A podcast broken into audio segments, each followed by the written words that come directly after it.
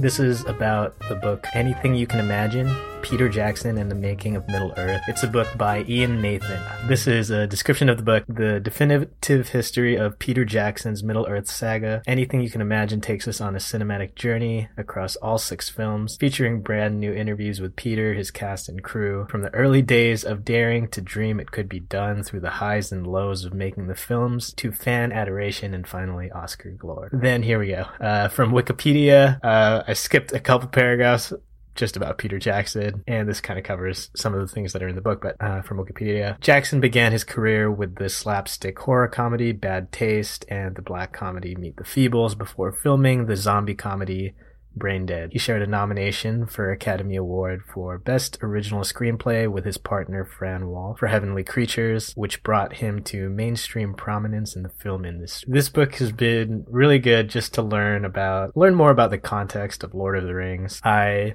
was a pretty big fan back in high school when uh, the films came out. Definitely was there opening night, whatever it was for Return of the King. But I was not a Lord of the Rings fan before. I, I now that I'm realizing I haven't read the books, uh, so I'm reading this book about the books, which is fairly long and probably close to the length of two of the uh, of Lord of the probably like Fellowship and Two Towers. Anyway, the book really does a great job of setting context for Lord of the Rings and Peter Jackson and just the history of what these books meant to people, what it also meant for, as mentioned from this Wikipedia thing, like this guy who who was known for slapstick horror movies to take the reins of this really really cherished story uh, people just people love these books and they love them long before the movies. And it is one of those books that uh, you know the literati uh, intelligent people kind of scoffed at and uh, which does create um, which means you know the fans now have an enemy almost like hey we love these books. We don't care what uh, these uh, book snobs think or like uh, literature snobs. Anyway, this is yeah, just just it, it, it, I'm still listening to it, but I'm more than halfway done, uh, and I thought I would talk about it. It really captures this idea of working on a long creative project. I'll get to that, but definitely if I would recommend it for anyone and yeah, it just goes through uh, the cast and like it, it's really well written too, just weaving in and out of all these different stories. Again, like uh, just the importance of context of like um, where these actors were when they got their roles. This role kind of, or this movie, these movies made some of their careers. Some were established already, uh, and how like what role it played in history, like film history, and how it's influenced things in the future how it took influence from the past. Yes, go check it out if you're interested in filmmaking, if you're interested in Lord of the Rings. Definitely that that would be the group. Like if if you like the movies and are at all interested in making ofs and things like that, and the extended version special features weren't enough for you, and you just want something to read, this is a great one. Um, I've been learning a lot through it, just about like how not quite like f- filmmaking, uh, but just how the movie and just like how how Hollywood works. There's a lot there as far as like New Line cinema being known for horror movies, same kind of thing of like, can they pull off this epic movie? And a lot was riding on this to be a success. All right. Let's talk about some rooms. The Memory Palace for anything you can imagine. Here we go. First room, you walk in the kitchen, an orc is right there in the middle of the room. Next to him is an enormous lunch pail full of whatever orcs eat, min part, elf parts, an apple, and he is trying on a bunch of different graduation hats. This represents a part in the book where Peter Jackson filmed. So they, they filmed, of course, the uh, three movies in the Lord of the Rings trilogy simultaneously. So there were times like when they were on the Hobbiton set, they had to film because it appears at the very beginning of the movies, at the beginning of the trilogies, and then at the very end, uh, at the end of the third film. So for viewers, that was separated by three years, or I guess like, two. um, but for them, they sometimes they filmed on the same day where it was, oh, you, you have to, uh, you have to film this thing from the beginning of the movie where you're, you know, you're very hopeful or like very happy uh, hobbits, and then turn around and um, you know do the do this scene um, from later on in the series, and your soul has been weathered a little bit. And yeah, that that's what. Um, and he, yeah, so Peter Jackson says something like, "Oh, do you realize um, no one in the public is going to see this scene for four years?" And yeah, just that stuck with me is thinking about how big of a project Lord of the Rings was and how they were even able to complete it, much less make it uh, such an amazing set of movies. So the tool here that I wrote down is uh, just have patience and plan. This is all just like pretty generic life advice at this point, but you know, patience and planning and laying the foundation. And I think just that idea of long-term thinking, realizing that uh, you just have to do it brick, brick by brick. Um, and yeah, I, I guess like me applying these things, I've started to schedule some of these podcasts further out, but it's like two weeks from now. And then I really can't imagine having a date four years from now where something I worked on four years ago, just thinking about like how long four years ago was. And that's why I put uh, the graduation hat is four years represents time in college, time in high school, just what that length of time looks like. And when I think back four years, uh, yeah, like four years ago, I was at a different job, didn't have this podcast. Um, it, yeah, it, it was, it's a long, it, it's such a long time. Um, I mean, at, you know, at the same time, like, uh, relative to a lifetime, four years can go by really quickly and is not that huge of a life. But yeah, the, looking at at the lens of like looking back at the past four years, that's, that's a long time. Uh, a lot has happened. So to imagine imagine something coming out four years in the future that I'm working. Like it's like if I schedule this episode for four years from now, uh, will it still be relevant? Uh, that kind of thing. That's that's something I've been thinking about as I continue to listen to this book. And this reminded me of something Naval Ravikant talks about on the Tim Ferriss show, where he talks about long-term thinking and founders. So he says this. He's the um, founder of AngelList and is uh, pretty prominent VC. So he says certain entrepreneurs or angel investors. Okay, so he says uh, certain entrepreneurs, you get the feeling that they really care what they're about what they're putting together. Every early move that they make, they consider it as if they are putting bricks in the foundation of a skyscraper that they're going to build. And you can see that right away. A founder who comes barreling in, decides very quickly, treats it like a flip, says, if I get a good offer, I'll sell this thing or I'll do whatever's pragmatic to make money. Those founders are not in it for the long. And you learn very quickly that all the returns in this business are made with a, with huge, huge outcome, at least for the investor. So yeah, I've been listening to a lot of Naval's interviews lately, going back like through through the backlog. Um, and yeah, just in terms of like the long term thinking, this is kind of uh, pivoting a little, a little bit or like a lot because uh, this is not about businesses anymore. He talks about his morning workout, which he says is pretty non negotiable as far as like the concentric circles go, you know, like you, it's like you, your family, work, and that kind of thing. Um, you, you are at the center of it, and health comes first. So that's why he makes it non-negotiable. Non-negotiable. He knows that if it's a priority, then he can work outward from there. But if he doesn't have his health, then everything will fall apart. So it also reminds me, of course, like he was on Tim Ferriss's show, and Tim Ferriss talks about this too, just what it means for him to prioritize health and what it really means to prioritize, like a lot of people probably say they prioritize health, but for him, he realized like if if he's going to really prioritize it, saying yes to physical health, mental health means saying no to other things. So fewer late nights, less drinking, uh, and all of this adds up to like what it takes to maintain your health. And uh, Naval points out that like for all the things, uh, like he has a lot of money, Tim Ferriss, and what they say is like for all the things in the world you can buy, you can't buy a healthy body. Uh, th- there are things where like money certainly helps, and of course like health insurance, preventative things like that. But if you want, you know, uh, to build muscle, lose fat, there's some, and you, I guess there's like liposuction. But anyway, if you want to build muscle though, you're going to need to put the work in. Um, and that's consistent workouts, eating healthy. And that happens over time. It's that thing of like, you can't do eight hours of work, workouts to try to make up for two weeks where you didn't work. It doesn't work that way. You have to look at it again like brick by brick where uh taking it back to this to um lord of the rings it's not like they would just film everything put them in a black box to eventually release to the public they did they were going scene by scene, bird by bird, um, as the book. That, that's a, that's always a good book is bird by bird for, uh, Anne Lamott's bird by thinking about the way to do something large, doing, the way to do a large project is of course breaking into small chunks. I've started recording these podcasts in chunks uh, anyway, I think this is the way that I'm going to apply it is uh, in the past I've leaned a little too far into like what can I make quickly. I really do appreciate like 80 20 that kind of thing. Um, 20% of the results will get you 80% of your output. I think where I could sometimes mess up is that instead of 80 20, I, lo- it ends up being like 40 10 so i'll put like 10% of the effort in to get 40% of the results and not really try to figure out like uh, where that like 20% line. So uh, yeah as an example i would try to make videos in like an hour instead of uh, you know i didn't want to take like eight hours. So um, yeah i would try to do it in like an hour and it, they just wouldn't turn out that great. But maybe if i spent two hours it doesn't have to be like the full eight hours then like two hours would be so much of an improvement on that. So i'm trying to figure that out and i'm trying to figure that out with this new format Anyway, so that's the first room. Uh, and I'll repeat this again. That's that's the orc. He's eating an enormous lunch, and he is trying on a bunch of graduation. Um, it's an orc because it's Lord of the Rings. And then the lunch pail is supposed to work. So working on a project for four years. That's the first room. Let's move on to the next room.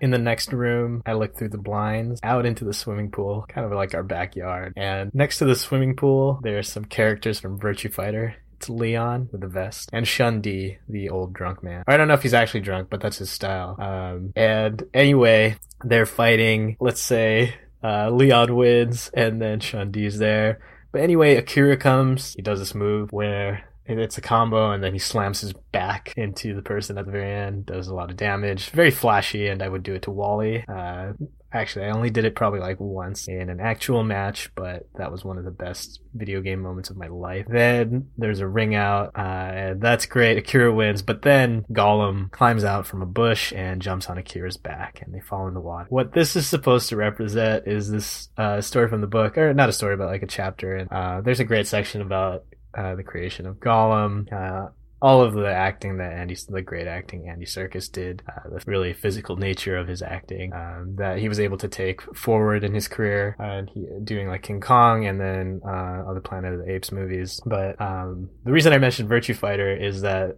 uh, the book uh, book actually like calls out Virtua Fighter as uh, when, when, they talk about the motion capture technology that they used for Gollum. And Vir- I didn't know this, but Virtua Fighter was the first game that used motion capture or 3D motion capture. Um, and the tool that I have here is to um, be aware of things in one area and then see if they can apply to your work. And I think it's a thing, uh, not so much of a stretch these days to, or probably even back then to like think of the crossovers between video games and movies and that kind of thing. But you can certainly like apply this to life. And this is why I have been trying to read more broadly uh, and other topics. I do always end up like kind of steering back to self development or business books, but I have been, I think, doing a better job uh, of deliberately reading outside of this. And this book is an example of, um, yeah, filmmaking and uh, so, somewhat like a biography and uh, production notes, just the creative process. And um, yeah, I think this is one of the better books that I've read as far as like my goal of not reading just within the uh, yeah like business self development genre. Um, so this is a quote I got. Uh, I don't think this is from the book, but this is just about um, from Peter Jackson talking about technology. He says, "So the technology is always driven by the needs of the story you're telling." He continued, If several years ago, instead of doing The Lord of the Rings, I was doing a drama in a fish and chip shop, then we wouldn't have developed performance capture. So you start with a project or the story and you think, how the hell are we going to do it? That's what pushes the technology along. So this is another thing of like if you you know you, you don't want to like just force uh, two things together uh, there um, maybe you could do that enough times and then find sticks but to be thoughtful about that process of like what you're learning and then um, thinking about just like levels of abstraction between those things of like um, you don't want to directly apply like one tactic to another field. It's like um, probably the strategies as you go up in abstraction will be able to be applied uh, across across fields. Um, as an example of this, like uh, back to like fighters, grew up on Street Fighter. Um, so there would be like this connection of like, uh, you know, down forward punch is going to do a Hadoken, your fireball. And for many 2D fighting game, and even to this day probably, any 2D fighter, some character will probably have that button input to do a projectile. And that's great because those are so similar, but then doing that button input likely won't work in um, say like taking Virtua Fighter, like that button input doesn't really do that much. Um, but something from 2D fighters is spacing. So uh, considering like the space between your characters and managing that with you know, depending on the different characters, some people need a lot of space and some people can want to stay up close. And that's something that does apply uh, more closely to 3D fighters. And then um, that is like an abstract principle um, that can be applied to something like Dark Souls, which is you know a 3D, um, I guess like action RPG. I don't know if that's necessarily what the anyway, yeah, something like Dark Souls where spacing matters. It's not like a fighting game, but uh, you do fight enemies and but then uh, yeah how much that would actually apply in like real life depends right um, there definitely is like spacing aspects uh, is what i can gather from watching like mma not that i'm out there fighting or anything but yeah just like um in anything in a lot of like competitive sports where it's like a you're in one-on-one situations uh recognizing the importance of spacing. Spacing is such a big thing in something like basketball too. So uh I guess, and then you can see like as it gets further, maybe that's a little too much of a stretch at that point. Um, like you can't just play Street Fighter and then expect to understand basketball space. So you can go too far with some of these stretches, but um, maybe something like mental, like uh, after losing in a fighting game, then um, you know, practicing, get not going on tilt, that kind of thing. Maybe that can help you in a lot of other cases. So yeah, just looking at these, um, I do have like that video series of, and I think I might like maybe do so, some of these podcast episodes with gaming life lessons. So this reminded me of, uh, Tobi Lütke. He is the founder of Shopify. He talks about, he's a big fan of StarCraft and often credits it to uh, a lot of like his thinking when it comes to business and just learning about like managing or like thinking about economy and then thinking about your business financials and also employees and teams and how those things work together. And um, yeah like something that i learned from starcraft i wonder like how much of an influence it had on me but uh, just thinking about build orders and that um, understanding that there's people online that have i would check out like starcraft forums whatever it was and read about build orders and I would understand that there are people that were testing these things um, to figure out like the fastest, safest way to get to whatever, like a, a four zealot rush, or um, also you find out things like you know, once you're able to. This is um, decades or not decades maybe like a full decade before twitch became popular. So um, yeah just reading these things. And then now of course you can just watch how people do uh, these things in video games. But um, yeah just just even applying that and um, building up this understanding that there's a lot of shared knowledge online that can help to um, yeah just which applies which was just this good thing that applied when i want to learn web development go deeper into web development is that the just learning about shared knowledge online and how um, not accurate, but like th- that the best practices are often found. You're, you're gonna get the best practices from a group of people.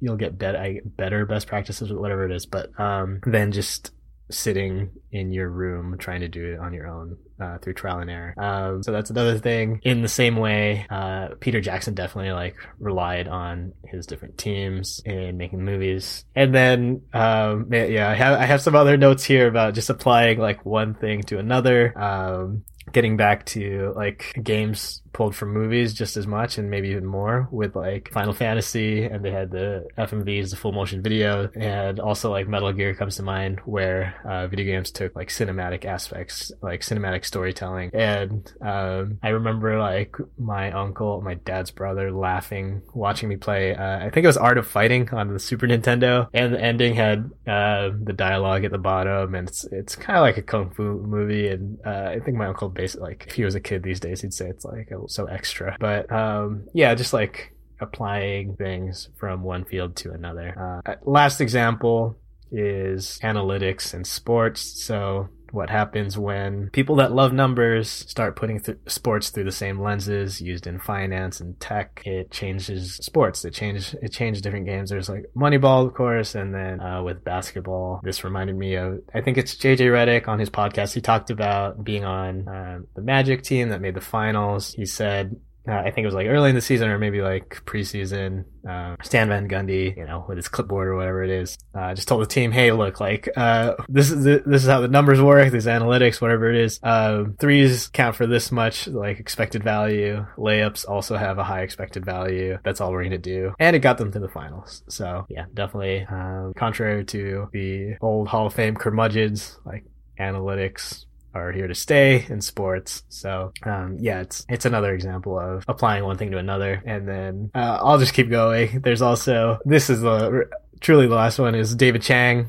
Uh, if you listen to his podcast, he always has sports analogies ready. Uh, when he's discussing his career or like his past career as a chef, his current career as a chef and more of like um, a manager of a bunch of like a restaurant empire. He has yeah plenty of sports analogies for that and is able to take some of that. Um, not not that he's experienced like he has some experience or he was definitely like a very good golfer. Um, but that's not usually what he talks about. He talks about like watching professional sports and like looking at how sports teams um, approach teamwork and how owners approach owners and team managers approach things, how to construct a team, and tries to apply that to his kitchen staff and what and tries to apply those leadership principles. And so far has had a very successful restaurant business. So um, yeah, that that's the room of uh, this is why I just talked about Gollum throwing Akira in the water is this idea of technology being applied from one field to another and just that general idea of applying knowledge from one field that you're interested in to another field. And that's why you should read more broadly. Let's go to the last room.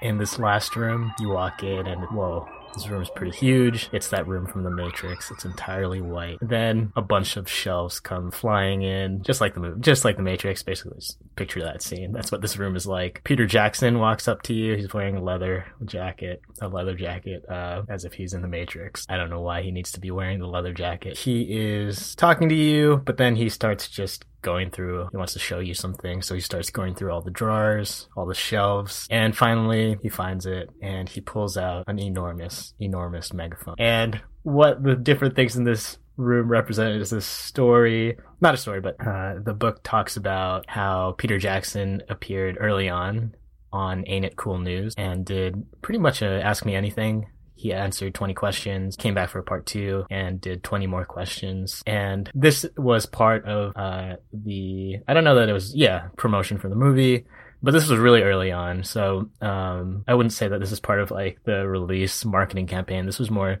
just peter jackson talking to fans uh, answering fan questions because there was and still is uh, an enormous fan base for Lord of the Rings, not just the movie, for the books. And it was just an early example of what you see today. So this was almost 20 years ago. And yeah, it's this early example of what you see today where fans can directly interact with celebrities. Right now, you can comment on celebrities' photos.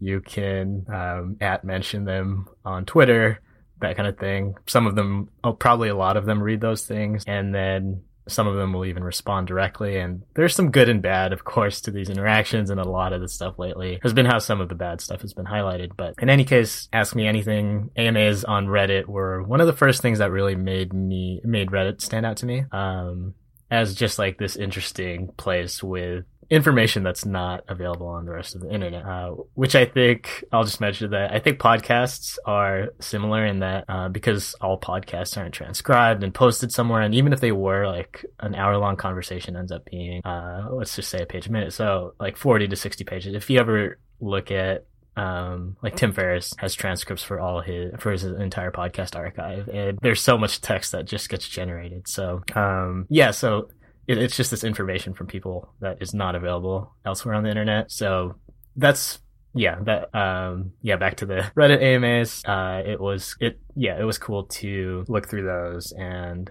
um, get some direct interaction with celebrities and people that have typically been out of reach. Uh, I wanted to share I'll share one from Peter Jackson from the Ain't It Cool News. Uh, ask me anything. Uh, someone asks, they, they broke this one question into a bunch, and uh, part of this question was someone was asking whether Legolas, who is never really described, will have blonde hair and pointy ears like all those Dungeons and Dragons freaks out there picture him. Sorry, that was like a run on, but it's because they uh, broke the sent- broke the question up into different parts. And Peter Jackson's response is, "Don't know yet. It will start with casting an actor and working from there on his final look." The book, anything you can imagine, talks about this. Of course, like Legolas. I mean, all the characters are popular from the movie, but uh, Legolas, Orlando Bloom, super popular with uh, just uh, I, when I was in high school, all the girls in high school loved Legolas. And they describe uh, that young fan base in the in the movie, or the book describes that fan base. Um, just how crazy they would go uh, whenever he Orlando Bloom would appear during premieres or whatever it is. And yeah, that's one example of these answers that Peter Jackson had in the AMA.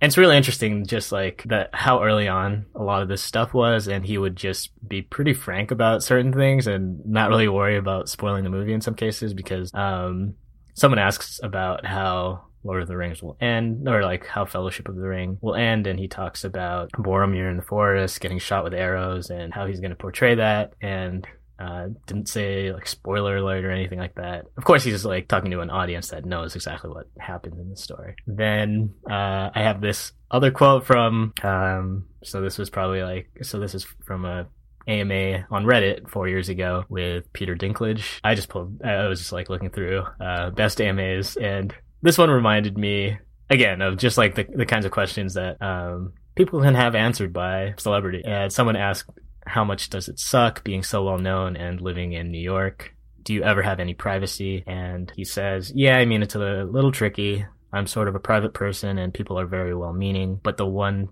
thing that sort of gets to you are the cameras, cell phones. People try to be sneaky and try to get your picture without coming up to you or asking, and that's what kind of gets to. I mentioned this because I do think I saw him once. Uh, this was a couple of years ago. I was walking probably to the gym or to work from the gym, and I, I saw someone go by on a razor scooter. Then I looked, um, or I don't know that it was a razor scooter, but it was a scooter. And then, uh, as I was like thinking about like why does that person look familiar, I looked and then I saw some other people were also looking back. Uh, it, it was like it was pretty early in the day. There, there weren't a ton of people around, but then it, it made me realize like, um, yeah, I'm pretty sure it was him. Uh, and just Googled it and as, you know, uh, tried to find those pictures of, uh, celebrities in the city. And I saw that, yeah, he does go around on a scooter and, um, had kind of a similar outfit to what the person I saw go by had on. So pretty sure it was him. Anyway, uh, I didn't take a picture of him. I try not to do that mostly because I'm, uh, terrified of ever getting you don't want. So I,